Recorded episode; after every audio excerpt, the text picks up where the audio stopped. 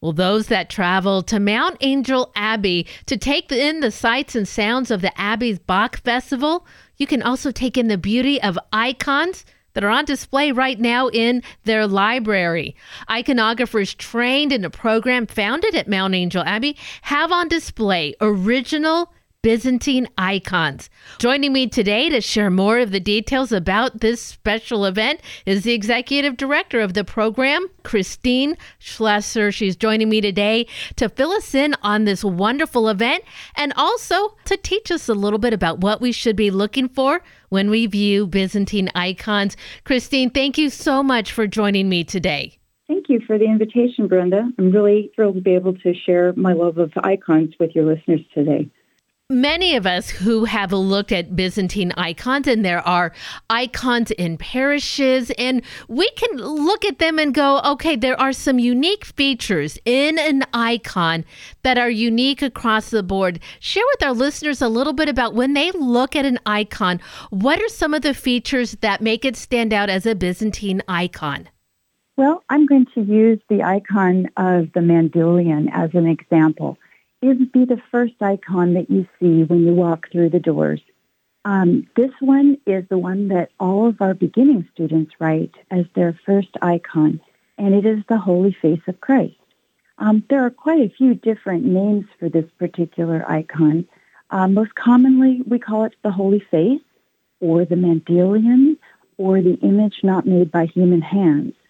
And this is an image in which we simply see Christ looking out at us, engaging us. And one of the features that you will always recognize or be able to recognize Christ is the fact that he is the only um, image in which we see a cruciform halo. Um, so you'll see the cross in the background, and he's got the characteristic images of um, what we would might see in the Shroud of Turin or depicted like on the Veil of Veronica. So he's got long, flowing locks. Oftentimes his beard will have a little split, and there will be like a couple of locks of hair on his forehead that are sort of symbolic of the drops of blood from the crown of thorns. And when you're looking at a Byzantine icon, it's not a naturalistic painting. And a lot of people think that the Byzantines didn't understand perspective or they were not skilled painters because they don't look natural. But that's not it at all. It, it involves an entirely different form of perspective than Western painting. And the icons are intended to bring you closer in instead of providing a vanishing point to take you off into a distance. Our eyes in Byzantine icons are also very different. They are intended to simply gaze out either at you or above you, and no matter where you walk, they still seem to be there. And there are bright highlights in the face that are not coming from an outside light source. They come from within because everyone that we depict in icons is in their glorified state. So the interior light that you see is divine light. And so you will see that like at the top of the cheeks and around the eyes, um, around the nose, around the ears, and on the seat of wisdom, which is up at the forehead. So wherever one has heard the word of God or spoken the word of God or seen God, that's where you'll see the bright lights. And also another characteristic of Byzantine iconography is that we don't use a lot of curves. We make curves with straight lines or broken lines. And that's just a style that came from uh, the East that was then carried forward in the Russian tradition, which we follow. And we actually follow the, the Russian tradition primarily because um, as art developed in the West, Russia was so far away from the Renaissance that it wasn't affected by it. So the Byzantine style was most preserved in the Russian iconography. So that is the style that we teach at the Classical Iconography Institute. Christine, do we know where or how old the oldest icon is that started with this form that in history become this Byzantine style? What's the oldest one that the church knows about? Well, um, a lot of our very oldest icons were destroyed during the period of iconoclasm, which was um, in the 7th and 8th and 9th centuries. It actually came back twice. But there were some icons that were outside of the Byzantine Empire because of um, the Ottoman invasion. And so those were actually preserved. And so the oldest extant icon that we have right now is at St. Catherine's Monastery in the Sinai, and it's called the Sinai Pantocrator, or Christ, ruler of all. And it's a very interesting icon. A lot of people say, well, maybe the iconographer wasn't very skilled because the left eye is entirely different from the right eye. But it is actually the, what we call the first psychological portrait of Christ. If you cover up half of Christ's face, you'll clearly see Christ the judge. If you flip over and cover the other side, you'll see Christ the peacemaker. And it's a really beautiful icon of, of um, both his human nature and his divine nature. And in it, he's giving the blessing and holding the gospel book. So it's really, um, it's a beautiful icon. And it, it was in the one method that preceded egg tempera iconography, which we teach, called encaustic. So they used all the same dry pigments that we use, but instead of suspending them in egg emulsion, they suspended it in hot beeswax. And there are, are you know, uh, probably a couple thousand icons that were preserved at St. Catherine's Monastery in the Sinai. And so those are the oldest icons that we know, and they're actually um, digitally viewable, I believe, through Yale. And so that you can go and take a look at that particular icon, and it's even on Wikipedia because it's the most well recognized ancient icon. Christine Schlesser is joining me today. She's the executive director of a wonderful icon program founded at Mount Angel Abbey, and you have the opportunity to view some of those icons. They are on loan by their artists, people that have been through the program, and you can see this beautiful work. Christine, you just mentioned there a moment ago about this egg tempera. Talk a little bit about the colors that were available. It seems like perhaps maybe colors that we have today weren't necessarily available in the right forms, but what are you using to create the icons that kind of reckon back to an ancient form? Oh, the the pigments are so exciting. Everyone gets very energized when they learn about our pigments. Um, even though they are very ancient, there are so many colors available to us. We um, use pigments that are from natural um, sources, so they would be like natural earth ochres and ground minerals, and there are there are up to 500 different shades of natural earth ochres. So wow. there is no shortage of color available to us, and also ground minerals. And in order to keep up and preserve this ancient art form, uh, we use the pigments that we source from a shop in Florence, Italy, that preserves um, this ancient art form for the Uffizi as well. Um, it's a store um, right down the street from the Duomo called Zecchi's. And we have used their pigments um, since, oh gosh, the last 30 years because they are the most true to the original historic pigments used. So lots of different shades of brown and gold and green and even blue earth. Um, there's a really fabulous blue that comes from one place in the world in Russia. And there's so many different shades of green. And but the most exquisite and probably the most expensive that was used historically was derived from lapis lazuli. And the name of it in in iconography or in other art forms is called ultramarine. And that just meant from across the sea because it came from Af- Afghanistan. Wow. And surprisingly, ancient people traveled a lot. We don't, I don't think we fully understand how mobile they were. And this was a pigment that was traded and it was worth more than gold at the time. So you could often judge the value or the, I should say, the worth of the the value of the patron because they would underwrite um, a, a, piece of work and dis, and actually contractually say how much lapis had to be in there. So generally, we always paint the garment of the Virgin Mary with lapis. because it's a very precious color, and it's blue, which is her color of divinity. Oh, I love that. Some of what you will be able to experience is what Christina's talking about in a very unique opportunity for people to come and view icons at Mount Angel Abbey Library. Christine, this has been a fascinating conversation. There is more I want to talk to you about about these beautiful icons. I'm already coming up against our break. Can you stay with me through the break so we can continue in our next half hour? It would be my pleasure. And I'm back speaking with Christine Schlesser. She is the executive director of a beautiful iconography program that was founded at Mount Angel Abbey. Icons are on display now, and it's an opportunity for you to gaze upon very beautiful art form within our church. Christine, thank you so much for staying with me today. Yes, thank you for having me. Christine, we began to talk in our first half hour about the history of icons and some of the beautiful pigments that are used. But this is beyond a mere painting of an image, and it's often used the term written when talking about iconography. Can you explain that to us more? Yes.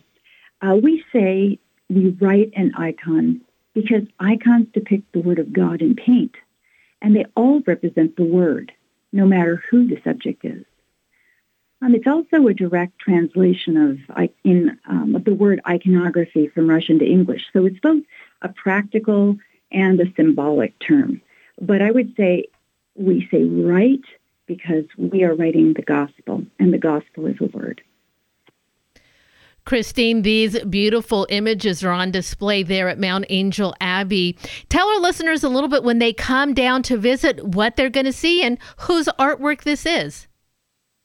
Oh, well, we have over 60 icons on display here, and they range from our most advanced students are in the um, on the panels here uh, to iconographers who have been affiliated with the Iconographic Arts Association or Institute here at Mount Angel since the early um, 80s. So they're professional people who are taking commissions for um, churches and for individuals. But we also have a wall of icons in the back from our student classes right now, and people can get an idea of what can be expected to be learned in a beginning class, in a level two class, and an intermediate class. And they're all on the back wall um, on the large panels um, facing the library. And inside the the display, you'll see archangels, uh, Michael and Gabriel, um, Saint Nicholas, different um, Pantocrator icons, and of course, um, our Mother of God. Um, there are a few interesting um, subject matters too, of like the conversion of St. Paul. It's a very unusual one. We have a really lovely Our Lady of Guadalupe and several different versions of St. John the Baptist in which he is shown as the warrior or the athlete of God. And in that icon, he is portrayed with a really big chest. Like he has, this shows endurance, that he can really run the distance for God. And people will look at it and say, why are his arms so skinny? Well, that is symbolic of his ascetic life. He's also wearing a camel hair um, hair shirt and holding his staff of authority. So whenever you see something in iconography that strikes you as unusual, it's just it's there to take your attention to that and it's symbolic of a bigger topic. So it isn't that we didn't know how to draw an anatomically correct arm. It's to show that he made sacrifices for us being an ascetic.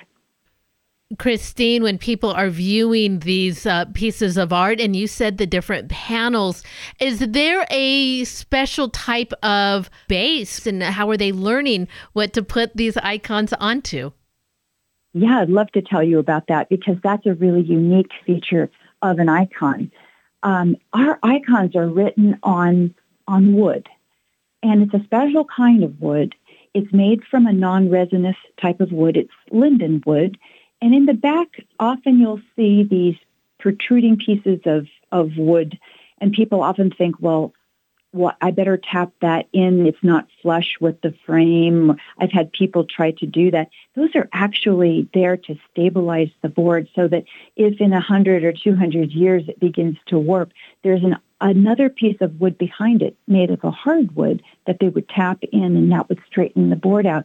And that's how over the centuries, um, the icon panels would stay straighter in the church setting because wood has a natural tendency to warp still being live. So when we get the wood panel, we prepare the panel uh, by creating gesso, and we cook gesso um, from rabbit skin glue, powdered marble or calcium carbonate, and beef gelatin. And it's an old recipe that um, is in a manual that we often follow, and it's uh, from the 15th century and it's it's written by an artist and it kind of contains all the different recipes that various artists over the times have used. And we teach our students how to do that in the summer. We and we have a little pay it forward program where every student makes a board for another student because that was made for them. So after we we cook, this gesso, um, it's very thin and we apply it with a with a brush to the panel. And as it hardens, it gets a little thicker, almost like a like an opaque gelatin. And then we'll rub that into the board, and there'll be 10 to 20 layers on every board, which then gets sanded down to the finish of almost like a high polished marble finish. And that is really important to reflect the light because when you're looking at an icon, the pigment that is on there is designed to be completely transparent. An icon might have 200 transparent layers of pigment on it. It's not a quick process. Wow. And after every transparent layer, there has to be a drying time. And so what do we do while we wait for paint to dry? We pray. and so every one of these icons is infused with prayer.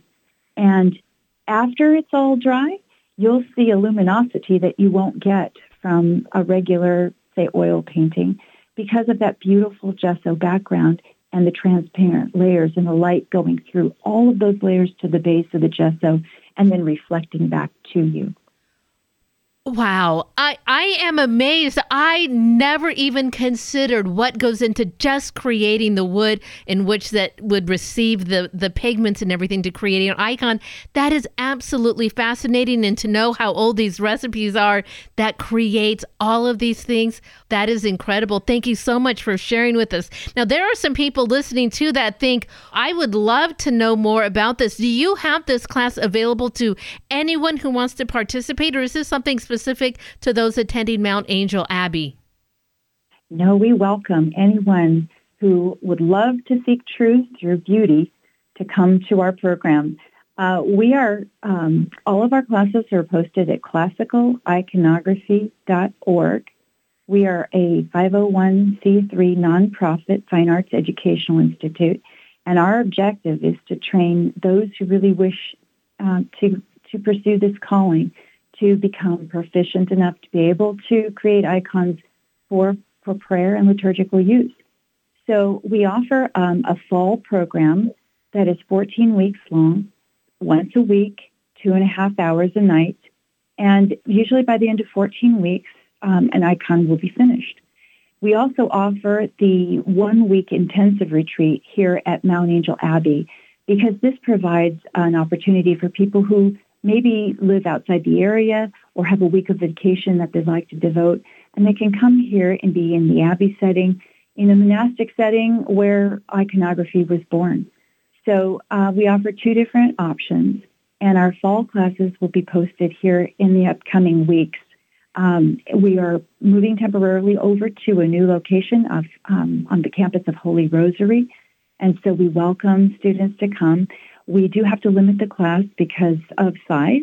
And so I would encourage anyone who's interested to check into it quickly because usually our classes sell out I could imagine so. That is fabulous. Well, Christine, thank you so much for joining us. Boy, I feel like there was so much more to talk about for our listeners. Please, I encourage them to come down and see the display there at Mount Angel Abbey and to check out your website as well. Thank you so much for your time today.